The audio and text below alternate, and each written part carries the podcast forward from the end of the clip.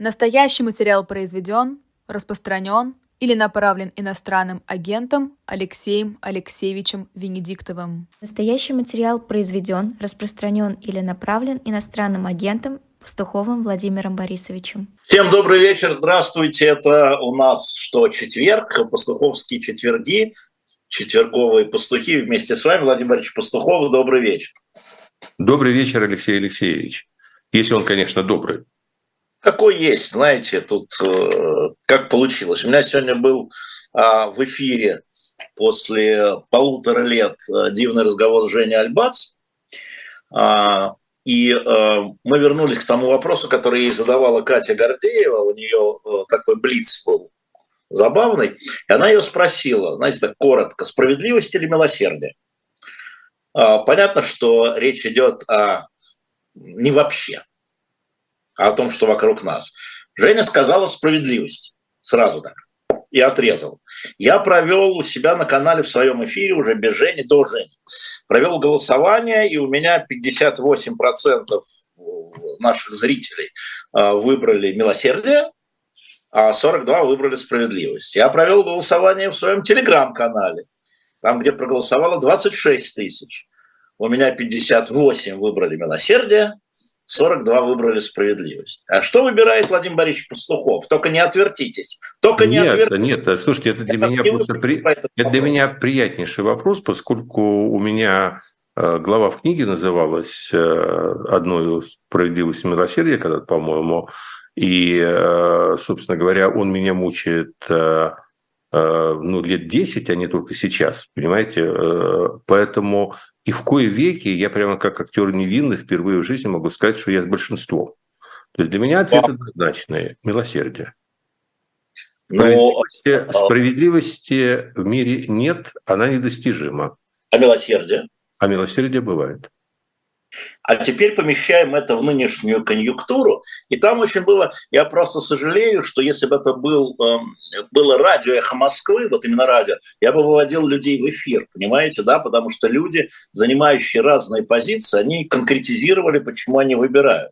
И все, как бы те, кто писал, не знаю, что сейчас пишут чат, у меня, к сожалению, чат сейчас недоступен а, здесь, а, вопрос заключается в том, э, что это чего, к ним милосердие, что ли? К тем, кто бомбит, убивает, лжет, предает, э, убивает детей, развязал войну. К ним милосердие, говорят те, кто выступают за справедливость. Знаете, дискуссия не получается, потому что не получается. А, а можно, можно, ну, она бывает и заочная, поэтому ничего страшного. Я вот сейчас просто вспоминаю, что и почему, и когда я писал давно – на эту тему. И у меня всегда была одна картина. Но мне в жизни очень сильно повезло, там среди тех э, людей, которые сформировали меня как личность, это не значит, что они там очень долго трудились надо мной, типа там как Буратино, а это значит, что просто иногда есть такие люди, которые даже если мимоходом, мельком мимо пройдут, то это оказывает на тебя очень большое влияние. И вот так мимо меня мельком прошел Илем Климов в моей молодости. И он на меня оказал очень большое влияние. И э, я все время вспоминаю загадку самого страшного фильма о войне, который я видел. Вот есть самая страшная книга о войне, это «Благоволительница». Э, а самый страшный фильм для меня – это «Иди и смотри». И да. там конце есть эпизод, он такой очень, на самом деле, относящийся к сегодняшнему дню. Там этот парень, выживший после Хатыни, после всех ужасов, которые там произошли, которые были сняты без всякой компьютерной графики с тем жутким реализмом, с которым мог это делать только Климов, а он в конце берет винтовку и видит э, портрет э, там, Гитлера, выпавший у какого-то из солдат из кармана, и начинает этот портрет расстреливать. И после каждого выстрела появляется фотография все более молодого и молодого Гитлера. В конце концов, он доходит до школьных лет, в конце концов, до... А и в конце концов там оказывается фотография Гитлера-младенца, которого мать держит на руках. И вот этот парень держит эту винтовку, и пытается выстрелить после всего того, что было, после вот этих вот сгоревших в церкви сотен людей. И он не может выстрелить, он бросает эту винтовку, плачет, топчет ее и уходит. Этот финал фильма. А я его смотрел, э, ну, в общем, на самом деле, очень молодым человеком. И все это было только впереди, но в душу запало. Понимаете, вот для меня милосердие – это же не там, простить, не простить, расстрелять. Милосердие – это ты сможешь выстрелить в этот портрет э, матери с ребенком урода? или не сможешь. Это, это, же, не, это, это же не о том, это же не о других. Не пойдет. Это не, о, не об отношении к другим, это к себе. Стосик нашелся. Нет, это вам так скажут. Нет, Владимир Борисович, люди сейчас конкретно, вот это им все простить, не ребенки они уже, не ребенки, не, не теоретически. И они воспринимают э, Э, вот, этот, э, вот эту дилемму справедливости и милосердия кладут на сегодняшний день. Вот им, уже взрослым мужикам, да, этим чудовищем, палачам и убийцам, не каким-то теря, а вот эти, вот Иван Иванович ну, Вы понимаете, нет, да? Э, нет, нет здесь ответа, нет здесь ответа. Потому что каждый ответ конкретен, ибо каждому должно и воздаться по заслугам его. Это да. И понимаете, как вот простить? Э, простить Простить. Это не прощение, извините. Понимаете, э, простить э, при каких условиях и как, и ради чего? Ради чего прощать?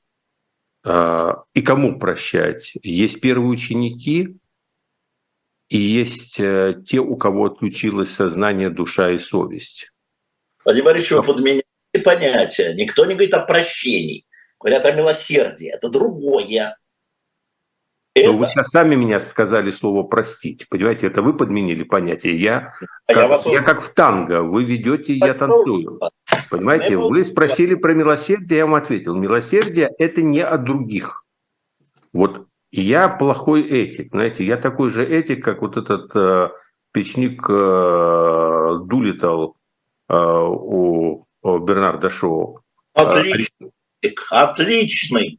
Да, понимаете, но вопрос следующий. Вот что я понимаю инстинктивно, не как эксперт, не как, как вот любой сидящий и слушающий здесь.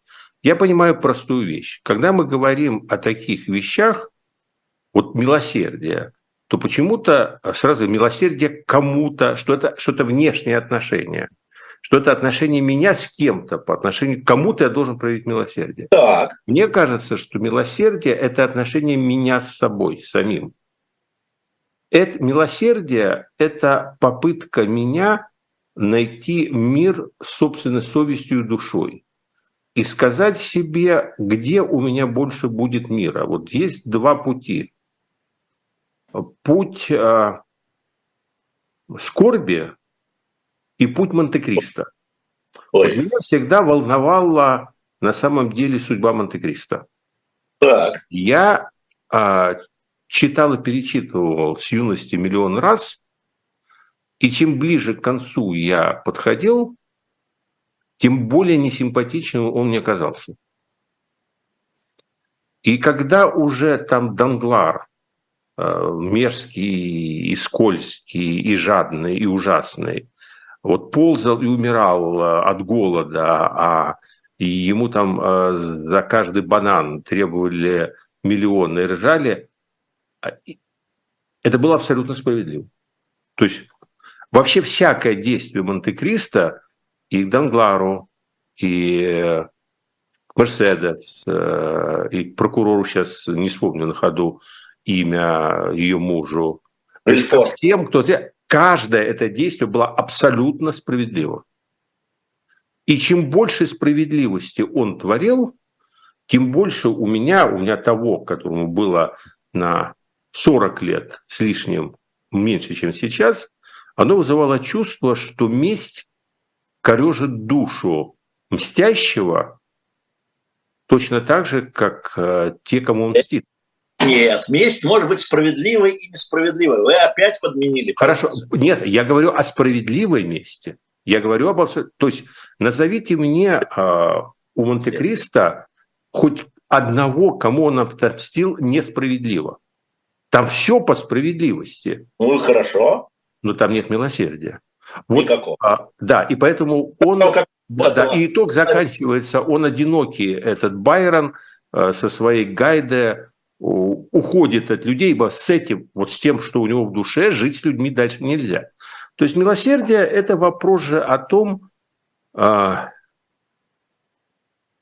я буду мстить, потому что мой долг перед теми, кого замучили, убили и так далее, так высок, что лучше я буду жить с этой раной в душе от ненависти, угу. или я должен погасить эту рану ненависти в своей душе не ради них, Бог с ними, ради себя. И э, как бы, но, но тогда я как бы долг, долг которых, тех, которые вызывают это общение, я не выполняю. Слушайте, это неразрешимые задачи, и поэтому нет абсолютно, понимаете, тут нет стандарта. Вот для Евгения Альбац одно да. решение, и она абсолютно права. Для меня другое решение. И здесь нету вот она права, а, я не прав, или я прав, а она не права. Это такой тонкий выбор э, собственной души, что каждый делает его сам лично. Для себя. Для себя, да. Тут, тут нельзя навязывать. И здесь нет вопроса. Вот само голосование, оно что, прав, не прав? Нет, оно показывает, в общем, Я сказал, как, да, как люди пытаются разрулить это в себе. Причем, понимаете, бывает ведь и ложное милосердие. Вот бывает да, ложное милосердие, я вам сейчас скажу. Да. Вот а, ЮАР, апартеид. Да. А, Все, что мы знаем сейчас про Манделу, а особенно про его жену. Да, да, ну, в общем, да, так, да. ну, непростые личности. Ладно, давайте и так. Мандела, да. Да, понимаете, это как вот с э, матерью Терезой. Иногда лучше, конечно, меньше знать э, о святынях. Но Мандела, скажем так, его семья, ну, в общем, разные люди, такие неоднозначные, как принято говорить. Дальше он выходит, и он отказывается мстить. И он предлагает как бы в общем, поверженных своим политическим оппонентам а, что-то вроде гражданского мира. И мы получаем ту ЮАР, которую получили сегодня, при всем при том, эта страна состоялась. Она не стала Ливией, понимаете? А было ли это искренним актом милосердия со стороны Манделы? Ну, я в этом очень сильно сомневаюсь. Но это был прагматичный расчет. Вот это милосердием я не называю. Тут есть, бывает прагматичный расчет – это не милосердие. Вот милосердие – это, конечно, очень трудный путь. Вот а Виктор Франкл, когда он выступает а, с речью, в которой обличает а, тех, кто пытался возложить коллективную вину на немцев за нацизм, угу. вот это милосердие. Да, потому что там нет политического расчета. А, понимаете, когда мне очень много пишут, ну, вам еще больше, а, в чат э, слова ненависти. О, да. да, вот мне бы хотелось, ну особенно вот из родной мне Украины, мне бы очень хотелось понять, как много людей пишет эти слова с передовой, и как много людей пишет это из Барселоны. Понимаете, это тоже большая разница, потому что, в общем, на очень многие вопросы право имеют отвечать те, кто с оружием в руках сегодня защищает свободу и независимость Украины. И это не равенство, но оно объективно. И да, вот мнение этих людей для меня было бы очень значимо. Для тех людей, которые э, встали и пошли. Понимаете? Поэтому тоже вот вопрос, когда э, идут крики о справедливости и милосердии, мне очень важно знать, э, с каким багажом этот человек делает свой вывод. Его личный багаж страданий и того, что он увидел, он включает вот этот ужас? Или это умозрительный достаточно опыт? А если умозрительное, что это меняет? Достаточно ну, много, достаточно много. Для меня достаточно много. Владимир Борисович, умозрительный. Ну, э, подождите, люди, которые там, как вот эти из Барселоны, там, или неважно откуда, да, а, а сколько людей, если уж переключить э, э, с Украины на Россию, тоже из Барселоны а, говорят. Но я не считаю, что это умозрительный опыт. Или даже если это умозрительный опыт, то люди заслуживают и имеют право. Имеют, да, безусловно. Имеют Но, право. Вы понимаете, тоже... мне вообще кажется, что мы, конечно, часто не понимаем, э, что это не просто войнушка, а это настолько глубокий оказался конфликт, это настолько глубокий исторический разлом, что он переформатирует общество и в России, и в Украине, а может быть и в Европе, но в России и в Украине точно. И он их переформатирует таким образом, что люди, прошедшие через опыт войны непосредственно, окажутся и там, и там определяющей силой. Это не завтра произойдет. Может, не послезавтра, но после-послезавтра, безусловно. О, подождите, Владимир Борисович. Подождите, сказали... сейчас дайте доскажу, я запутаюсь просто. Это я, всегда. Я, я учился в Киевском университете э, с 80 по 85 год, ну, если не считать аспирантуру. И я еще застал вот э, этот период, а я знаю, что такое же было и в Московском университете, потому что я много с ребятами общался. Когда когорта вот этих преподавателей-ветеранов, которые пришли в университет в 45-46 году после демобилизации, вот они все эти годы, вот прошло с войны 35 лет тогда. И это были уже старики, уже были предпенсионного возраста старше даже нас с вами. И они держали вот жизнь факультета в руках.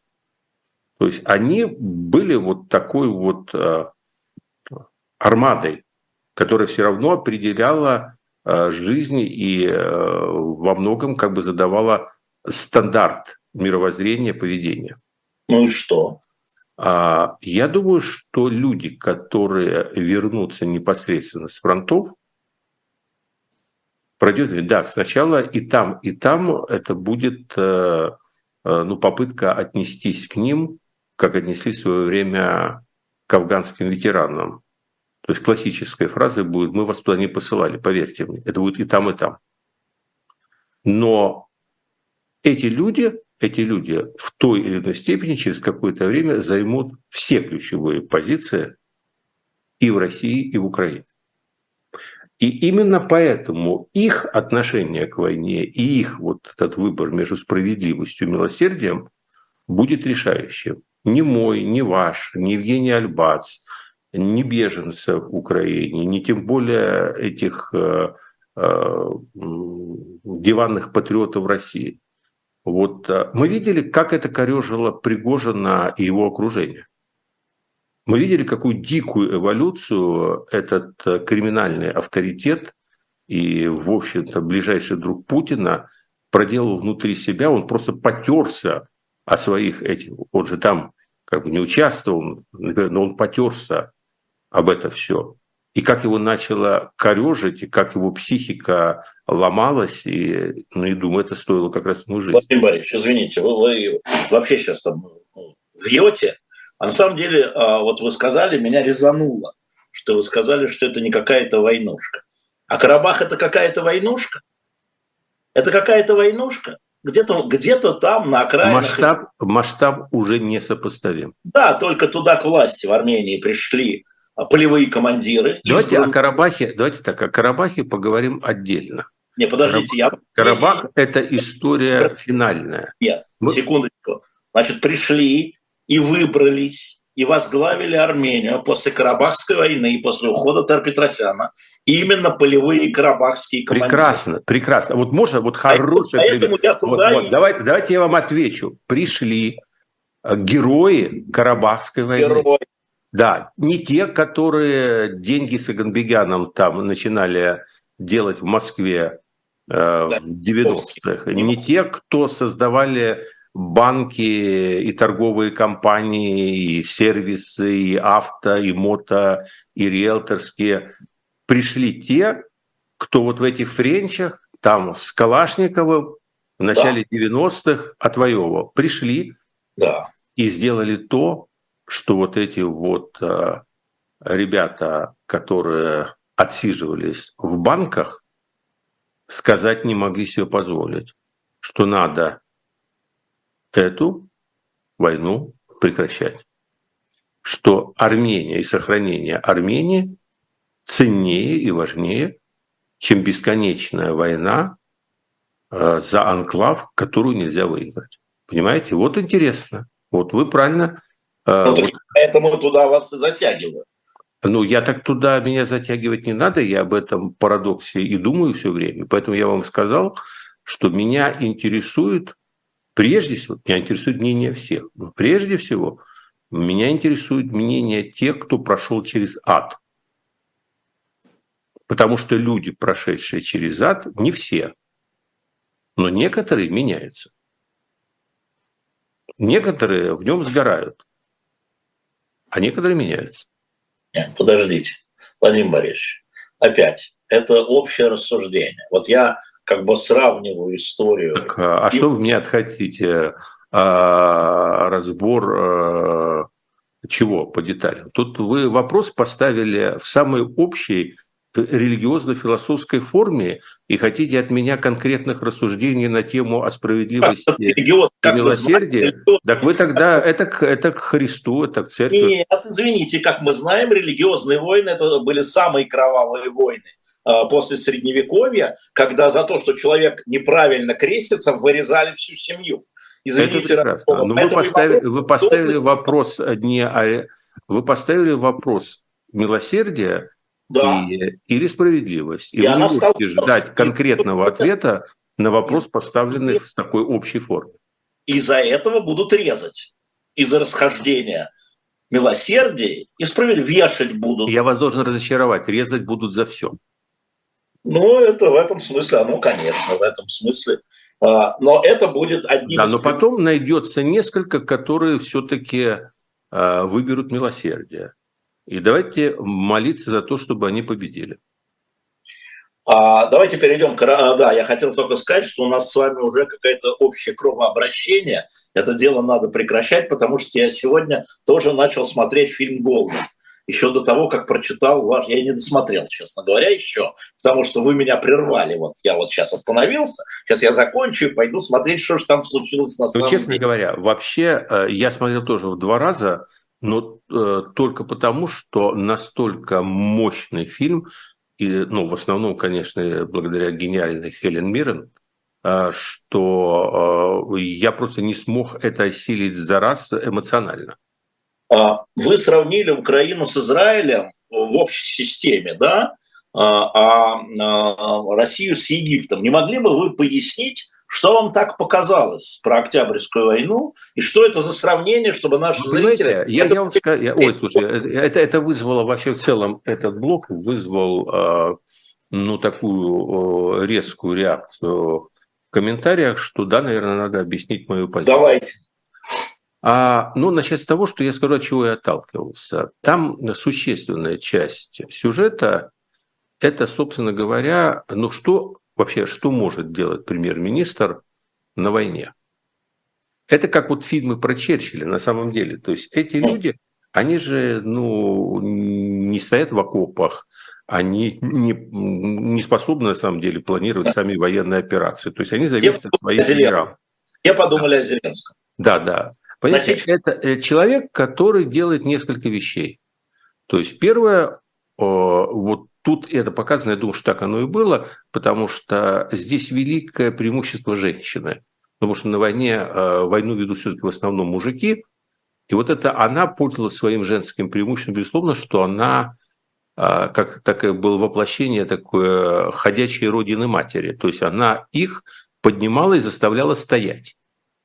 И вот э, это, конечно, великая функция. На самом деле, это функция неважно, просто у женщин это обычно лучше получается, но эта функция действительно перистативная. Это тогда, когда все дрогнули, ты на самом деле меньше всех других понимаешь, что нужно делать, но ты тот, э, который последний. И тебе надо держать лицо. И вот от того, как ты держишь лицо, зависит от того, вот эти дрогнувшие остановятся, оттолкнутся от тебя и побегут обратно в обратную сторону, или они через тебя переступят. Вот это первая функция. И вам показалось это похоже на Зеленского?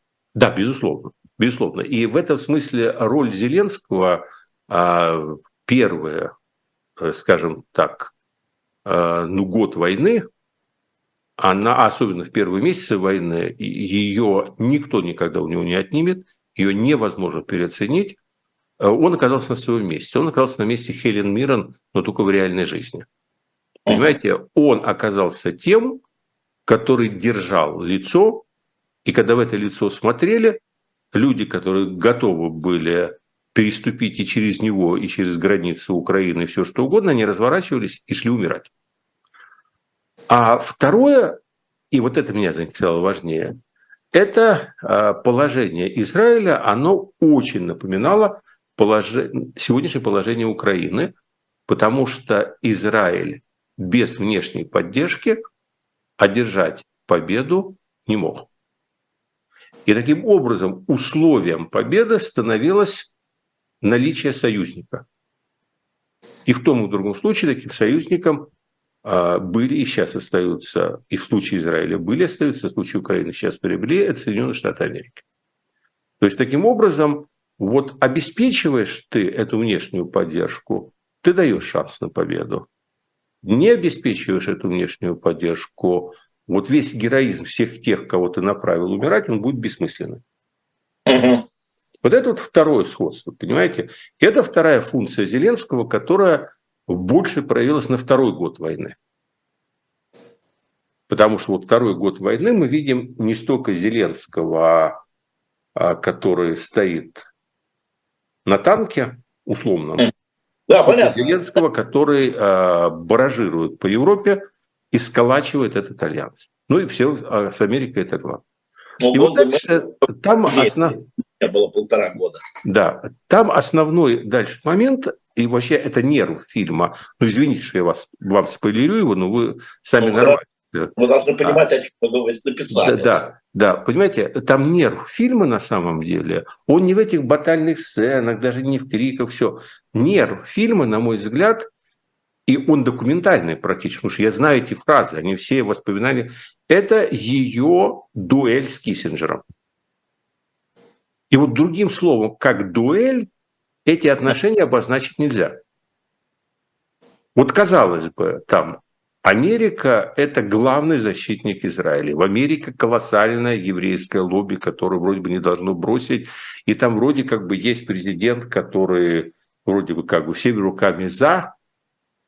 И тут выясняется, что у президента есть свои проблемы, он хромая утка, ему есть чем заняться.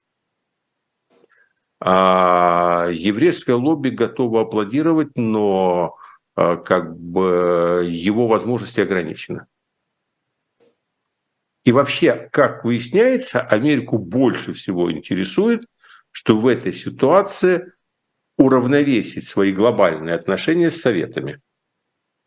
И это похоже на сегодняшний день. Да, потому что Америку сегодня больше всего интересует как вообще, как все происходящее в мире, в Европе и так далее, скажется на их отношениях с их сегодня главным геополитическим противником Китаем. То есть тогда это был Советский Союз, а ныне да, это... Поэтому получается, ну, просто, во-первых, этот фильм для меня показал вот эту вот ну, деградацию э, статуса России, которая была совершенно очевидна уже давно и как карикатурно продемонстрирована во время визита Ким Чен Ына сейчас э, на Дальний Восток. То есть СССР в этом смысле деградировал до э, восточноевропейского Египта, с которым, между прочим, Америка не рвет отношения. Ну, вы посмотрите, э, вот сейчас э, я только что прочитал, что в Украине разрешили слово «Россия» писать с маленькой буквы. Ну, логично, ну, Да, наверное, это поможет победить, ну, как говорится. Но при этом а мы видим, что российский космонавт взлетает с мыса Канарова и а, летит на эту международную станцию.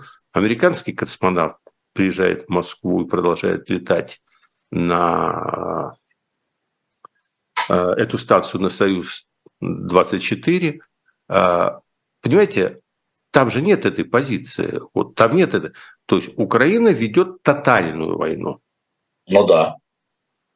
Америка не ведет тотальной войны. Америка обозначает э, свою моральную и политическую поддержку, и, как и положено богатому дядюшке, тратит деньги. Но она не ведет тотальной войны. Дальше, что происходит так в фильме? Там происходит в фильме практически шантаж со стороны Киссинджера Голды. То есть она ничего не... Э, она требует от него поддержки, он цедит ей по капле фантомы и требует прекращения огня. Он требует прекращения огня на каких условиях? На условиях территориальных уступок. То есть вот Египет и Сирия заняли определенные территории. Вот все, давайте прекращаем. То есть, короче, Америка под ковром, вот для всех людей поддержка под ковром. Америка торгуется с советами, Киссинджер съедает в подряд два борща на русских приемах, а, а в разговорах с Голдой э, э, выдавливает из себя 18 фантомов вместо 50 потерянных в один день и требует прекращения огня на условиях Садата и осады. И вам показалось это а мне показалось, да, что это очень близко к сегодняшнему дню. Почему? Потому что Америка, в принципе, решает для себя вопрос. Вот где-то точка, до которой эта война не вредит ее а, общим, более важным геополитическим, стратегическим целям. Я в предыдущем своем посту, если отмотать назад, написал, что, по сути, как бы стратегия пока Америки в отношении России в этой войне – это липосакция России. То есть это э, выкачивание жира из России. И, собственно говоря, каждый выпущенный в Украину снаряд, он как бы не полетит в Балтию, не полетит в Польшу, не говоря уже дальше. И вообще после этой войны э, самая главная потеря России – это будет миф о том, что это страна, способная победить любого противника. Вот украинцы, главное, чего они уже достигли, и это уже одни, то есть все вот. Уже что, что там ни было, это будет не мытьем, так катанием, даже если, хотя уверен, что ничего не будет. Вот украинцы миф о непобедимости русской армады, они его разрушили. За полтора года разрушили. Понимаете, когда надо просить корейские снаряды, это уже не непобедимая армада. Вот, а, в принципе, а, получается, что Америка сейчас э, э, играет свою большую игру, Украина ведет свою тотальную войну на выживание, а они союзники, но отношения между союзниками, они непростые. Вот, собственно говоря, э, та аналогия, то есть для меня вот этот вот нерв, он показался очень важным и главным. Угу. А, так что а, смотрите, где найдете фильм «Волга», чтобы понять те сравнения, а, где у нас Владимир Зеленский, Голда Мейер, Байден Никсон, Путин Садат. А... Ну, Брежнев Си. Тогда а, и да, я пытался вспомнить, что там был Брежнев Си, да. А, к сожалению, я не знаю, знаете ли вы нет. А, кстати, а... Си становится похож на Брежнева. Ну, знаете, пока у него о Брежневе как-нибудь еще надо поговорить. О Брежневе надо поговорить, но брови, очевидно, у обоих, как у Винни-Пуха. Что ж вы, как это все, а, как в Твиттере, честное слово, как эти долбоящеры в Твиттере, вот, а брови у него из, изогнуты. А на самом Нет, деле, мне, всегда, мне всегда просто очень нравилась ситуация, при которой просто мультфильм Винни-Пух в Китае запрещен. Запрещен, Поэтому... да, запрещен. Запре... Это правда. А, Владимир Борисович, вы говорите, я сейчас вот это, я просто говорю, что вот э, фильм Голда все равно надо смотреть хотя бы по кино, но вот сравнение было неожиданно для меня, которое вы написали в посту, поэтому это был не спойлер про фильм, а кто не знает про Октябрьскую войну 1973 года, набирает в Википедию Октябрьская война и все это читает. Поэтому это не фильм-спойлер, это мы это немножко с Владимиром Борисовичем поглумили. А Карабах тоже как я не просто так вас э, в эту лунку загонял. Не, не, нет, я сам э, такая гигантский разлом, гигантский поворот, э, И вот скорее именно пища для философских размышлений о циклах истории, о том, кто в этих циклах остается на самом деле в истории навсегда, а кто в этих циклах тонет. Ну ладно, эти циклы продолжаются, и те, кто а, вообще слово тонущий сейчас не популярно после заявления президента Дуда. Давайте мы это пропустим. Подождите, а, э, после заявления кого? Президента Польши, который сравнил Украину с утопающим, который тебя хватает и может утянуть на дно, сказал он. Ну, вы знаете, ну там обе стороны хороши, я здесь... Нет, я просто говорю слово «тонет». Да, да, я, да, да, да, да, я, я понимаю. Это ассоциация. Я в Карабаху вот что хотел сказать. Э, это же тоже сравнение. Люди говорят, вот смотрите, пишут, вот смотрите, вот Карабах, пришел Алиев. А чем это отличается от того, что Зеленский идет на Донбасс? Да ничем. Он возвращает сепаратистскую территорию. Кстати, очень интересно, давно этого не было. В агентствах, ну, Франц Пресс точно, Рейтер не вижу, уже э, карабахские вооруженные силы называются сепаратистскими силами. Так же, как, ну вот, э, да, чем здесь отличие, с вашей точки зрения? Вот Алиев пришел в Карабах, а Зеленский идет на Донбасс. Ну вот. Так ни в чем. Как ни в чем? Вы что себе позволяете, профессор? Ни, ни в чем совершенно. То есть, ну, понимаете, сейчас... это точки... Да. Э, ну... Это какашки в чат. Да, давайте, объясняйте, почему ни в чем. Ну, потому что мы имеем анклав с тяжелой судьбой, э, с очень сложной исторической судьбой, э, который является спорной территорией, где проживают два этноса, к тому же еще а, с разным религиозным, скажем так, потенциалом. И на раз, в разные периоды истории там было доминирование то одного, то другого этноса, а, но как бы исторически э, я, я не специалист, я, я, я как бы верю в то, что там исторически все-таки первыми были, видимо, армяне. Но там это столько лет длится, что там были, знаете, как наслоения. Вот этот анклав, для которого э, вот справедливого, с моей точки зрения, решения вопроса чье-то, э, там нету его. Ну, то есть это э, история любит такие вот заподлянки, и она создает ну, на Балканах такие же анклавы, где одна и та же территория является сакральной сразу для нескольких народов. Крым. Нет, мы помним да. место славной битвы сербов с турками. Да, в да, да, да, да. То есть, э, слушайте, ну, а, а, а чем Карабах отличается от Крыма? Да ничем. А, понимаете, здесь э, мы должны признать, что а, за годы, ну, скажем так, письменной истории хотя бы человечества создано огромное количество а, таких злокачественных территорий, ну, Ближний Восток, ради бога, слушайте, Палестина, если мы уже вспомнили про Голду, ну, там же тоже, ну, нет, ну, ну, нет там абсолютно правых виноватых. То есть дальше э, э, для этих территорий, ну, по сути, а, нет вот такого решения, которое бы а, всеми сторонами воспринималось бы как справедливое. Ну, дальше, дальше возникает э, два пути. Либо мучительная попытка компромисса, либо попытка э, одной стороны один раз э, резко и жестко решить это в свою пользу. Ну вот израильтяне там в ходе шестидневной войны э, резко, то есть ну, в два приема еще после а, соответственно, ну, в 1948 году, да, а потом в 1969 они решили это рывком в свою пользу. Что ты получаешь? Ну, ты получаешь э, сразу... История – это вообще ничего. Да, дальше, да, да, дальше то же самое произошло в Карабахе. То есть, смотрите, была ситуация, при которой распад СССР.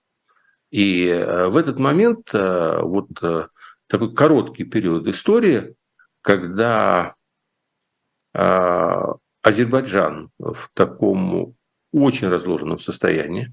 И там гражданская война практически. Гражданская война практически, скоррумпированная насквозь элитой, абсолютно скоррумпированная, то есть такая притча во языцах элита, а, ослабленный, а, без какой-то внятной идеи, ну и плюс еще вот в этой гражданской войне подогреваются самые гнусные как бы настроения, идут э, этнические зачистки, и в этот момент Армения вот в какой-то момент, она к этому как бы готовилась, там вот Карабах это был ну, такой вот национальной идеей, и в общем, слушайте, ну и если мы вспоминаем, вот единственный теракт в СССР, который я могу припомнить, это был теракт армянских националистов в московском метро. 77 год. 77 год. Понимаете, это, ну, о чем-то же это говорит? Это говорит о том, какая уже была, вот, ну, какой подъем был в тот момент, концентрация воли вот этого радикально-националистического движения. Понимаете, э, не было же теракта, устроенного украинскими националистами. Понимаете, ну вот не было. А, нам руку поднял рефери, который я не бил. А в Армении вот э, это такая оказалась точка, вот, вот такая же точка в Чечне оказалась потом, там, спустя какое-то время. А вот оказалась точка, где была концентрация воли, где была, была идея объединяющая, и какое-то количество одержимых людей, которые готовы, умели, были обучены уже, умели и готовы были воевать. И умереть. Когда, и умереть. И умереть. Это самое главное. Это самое главное. Вообще готовность умереть. Самое главное. Умереть и умирали. Да. И Армения да. делает, ну, по сути, то же, что сделал Израиль там. Угу. То есть она э, закрывает эту всю непонятную страницу истории одним вот таким ударом. То есть она а, эту территорию захватывает, она в ней окапывается, и на долгие годы Азербайджан ничего с этим не может сделать. Сначала просто потому, что он а, ну, не может собраться силами, у него он реально, а потом в какой-то момент вот там произошло очень интересное, на мой. Я небольшой специалист, но где-то вот произошла а, такая странная перемена. Вот какое-то время они эту территорию удерживали именно потому, что там все время были люди, готовы умереть, как вы сказали. Да. А эти люди стали стареть, э, превращаться в политиков, там, рассредотачиваться. Уехали в Ереван.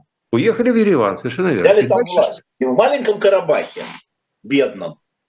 И а дальше Армении... что происходит? Дальше происходит, что Армения нашла другой способ сохранять этот статус-кво она нашла свою Америку, то есть Россию.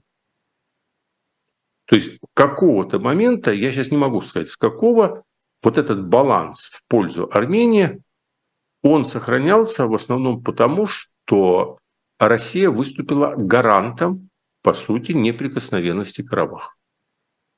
Вот давайте назовем вещи. Россия очень длительное время выступала гарантом уже вне зависимости от того, насколько военная реальная мощь Армении была достаточна для ее защиты. То есть на первом этапе это держалось исключительно на военном превосходстве, а потом оно держалось на дипломатическом превосходстве. Не забывайте идейное превосходство, вот это вот зародиш. да, и идейное, зародыш, да, был да, Да. И дальше что происходит? Дальше происходит а, а, постепенно а, Россия же всегда ведет себя так, как, а, в общем, Остап Бендер а, с Шурой Балагановым, со всеми своими сателлитами. То есть общая позиция России, что закажет скормленные вам витамины, я потребую массу мелких услуг. Ну, в общем, наверное, вряд ли это является чем-то удивительным в мире. Но не удивительно. Да, всем. но Россия не просто оказывала эту поддержку. Она оказывала поддержку в обмен на то, что Москва чувствовала себя в Армении как дома. Ну, я могу вам и до сих пор, вот я все время говорю нашим зрителям, э, военные базы. Да, пограни... говори, военная база, которая... потому что у Армении там Азербайджан это одна проблема, но есть э, и вот сейчас мы к этому перейдем. Турция это еще больше историческая проблема, понимаете? Азербайджан это так а, и никто был про геноцид 15 года. Да, никто-то про это не забыл. И угроза никто этого геноцида всегда... Да, и вот там не надо спорить, был это геноцид или нет, понимаете? Да нет, О, слушайте, да, это вот Да, уже... то тут как бы вот, э, вот там как-то э, вопросы отпадают. А, хотя азербайджанцы спорят, но как-то консенсус сложился. Они так спорят, азербайджанцы спорят вяло, турки спорят, да. это аккуратно. Значит, дальше что происходит? Дальше происходит следующее, что э, в Армении начинается э, деградация политического режима. Сменяющие друг друга коррумпированные чиновники, премьеры, президенты, какая-то вечная тусня – а, какие-то банкиры съехали в Москву, какие-то банкиры приехали из Москвы, а, люди нищают, армия деградирует, все заняты своими делами. То есть реально мы наблюдаем деградацию политической системы. В условиях этой деградации нарастает нормальное, здоровое недовольство масс. Вот всем этим спектаклем. И дальше получается такая интересная вещь, что эта деградация – она непосредственно связана с российским влиянием. Потому что вот вся вот эта тусня сменяющих друг друга коррумпированных вождей, это все люди, которые мотаются в Москву за ярлыком на великое президентство. Понимаете, они как бы вот вообще главное, чтобы победить, нужно решить свои вопросы не со своим собственным народом, а в Москве надо решить все вопросы. С финансами, с деньгами, там, поддержка, назревает некая революционная ситуация. И вот в этой революционной ситуации совершенно неожиданно для Москвы, которая привыкла там смотреть на Армению уже как на свой внутренний двор, а к власти приходит вот один из тех людей, который, собственно, устраивал а, эту революцию 90-х и захват Карабаха.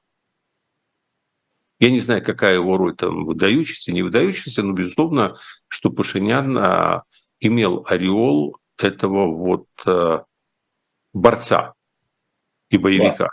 Я, я не очень хорошо знаю его биографию, насколько там были или там другие, были, наверное, покруче, не знаю. Но он пришел оттуда. И он пришел на волне а, ну, вот такой революции справедливости. То есть да. там а, антикоррупционной, скажем так. Так. Дальше в результате а, он, естественно, рассорился со всеми, кого он выгнал. Те, кого он выгнал, были связаны с Москвой, они побежали в Москву и стали жаловаться.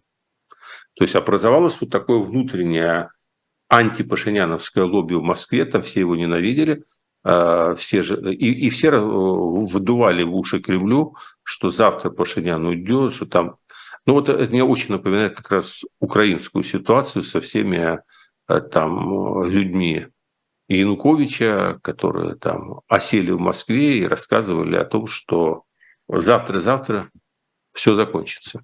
А вы мне сейчас напоминаете эти истории с Хафизулой Амином, извините, где тоже... Да, да, да, да, абсолютно. Так опять то же самое. вообще, на самом деле, алгоритмов-то мало вот таких общих. То есть их там десяток разных, и они э, на разных площадках повторяются.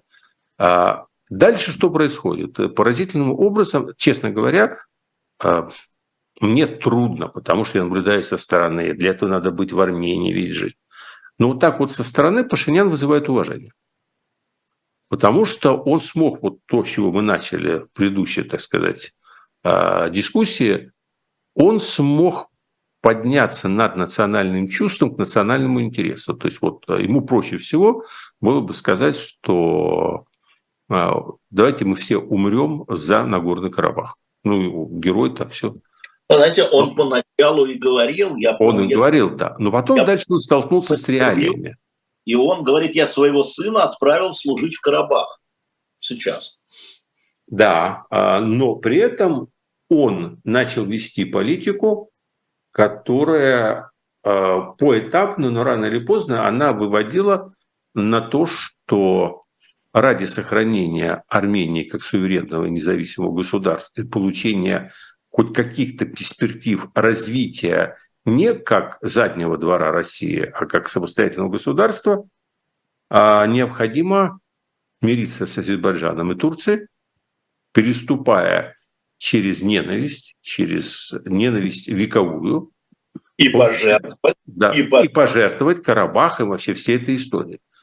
Я до сих пор, честно говоря, я э, безумству храбрых поем мы славу, да?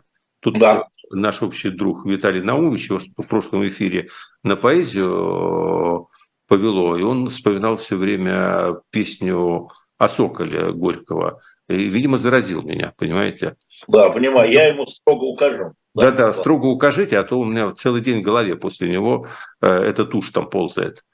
А, но а, вот безумство славы поем, э, безумно храбро поем мы славу, я до сих пор не верю, конечно, у него это получится, но, откровенно говоря, а, то, что он сейчас делает, это поступок а, не менее смелый, храбрый и безумный, чем а, стоять с автоматом в окопе и пытаться бороться с превосходящими силами там, противника. Потому что ну, это, идти, это, идти против, это идти против национального инстинкта. Так сейчас вам скажут, вы призываете Зеленского пожертвовать Крымом и Донбасс ради Я никого ничего не призываю, потому что они находятся в совершенно разном положении. Не важно. Понимаете, я вам скажу, почему я сейчас... Э, это очень хорошо. Многие именно так меня и понимают, о! Да, но я отвечу, что они меня неправильно понимают, потому что всему свое время, иногда это время либо упущено, либо не пришло. Угу. Вот понимаете, а, все надо делать в свое время. А вот время, когда можно было уступками какими-то самими по себе что-то решить, для Украины э, закончилось, к сожалению, значительно раньше, чем вообще Зеленский пришел к власти. Вообще он в этом смысле, при нем уже мало что решалось. А, а сейчас а, сами по себе а, какие бы то ни было уступки, они ничего не решают, потому что они переводят а, войну в партизанскую потом в Украине за смену правительства. То есть единственный вариант компромисса. Подождите, который... подождите. Вы знаете, что в Армении оппозиция стоит на площади. Вот он партизанский. Да, да, да, да. Я, я, я, Ничего Слушайте, нового. Вот, вот, вот можно я сейчас а, а чуть-чуть отвлекусь от, а, от истории и просто на пальце от нас ждут. Как -то, Дайте нам аналитику, говорит народ. Я, я, кстати, не аналитик, но попробую дать. Вот есть вот. три обстоятельства ключевых, которые сейчас обусловили эту ситуацию. Первое обстоятельство. Россия по уши увязла в тяжелой войне на востоке Украины. И таким образом ей сейчас стало невозможно удерживать свои позиции на всем другом постсоветском пространстве. Россия просто вынуждена уходить.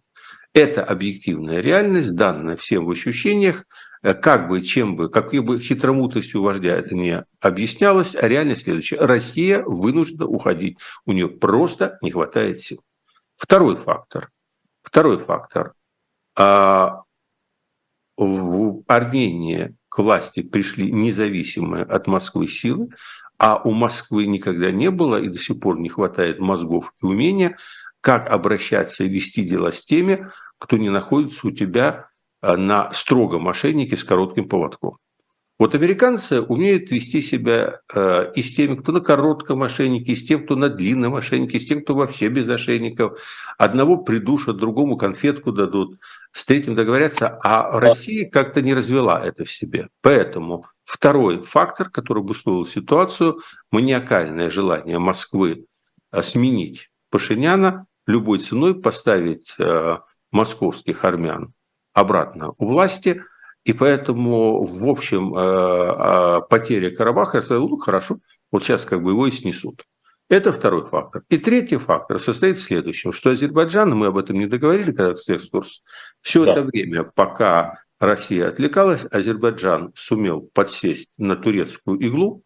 Турция фактически э, перевооружила армию Азербайджана и взяла Азербайджан под свое крыло. А поскольку с Турцией сегодня спорить себе дороже, то думаю, что вот вся эта ситуация в Карабахе была существенной частью дискуссии Путина с Эрдоганом в Сочи, и, видимо, там все и решилось. Вот мне просто интересно, а что Путин в ответ ему, ну, то есть попросил, понимаете, то есть вот а, что он дал, мы видим. Вот мне интересно, он вообще просто так дал, то есть ему просто на горло наступили, он или он что-то в ответ взял? Попытаюсь узнать. Хорошо, спасибо большое, Владимир Борисович. Будьте милосердны. Это я к нашему чату. вы и так справедливы, я знаю, справедливости у вас полно, милосердия не хватает. Будьте милосердны. Я напомню, что ровно через неделю, минус один час, мы встретимся с Владимиром Борисовичем Пастуховым на пастуховских четвергах. Дальше у нас Дмитрий Быков. И не забывайте, что у нас на shop.diletant.media стоит а, а, «Жизнь 12 Цезаря», «Светония», чисто про нашу жизнь. Кстати, хочу сказать, что, наверное, в воскресенье у нас несколько десятков ваших книг, Владимир Борисович, еще наскребли по сусекам, слово такое. Так что вы готовьте денежки, иначе быть беде.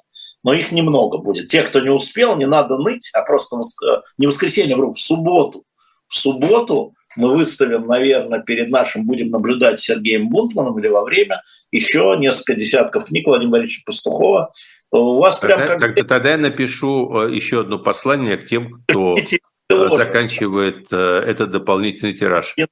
Часть, э, хотел сказать филейная часть, ну понятно, неправильно, финальная часть. Финальная. А может, финальная. Спасибо всем большое. И а, сейчас Дмитрий Быков. Спасибо большое.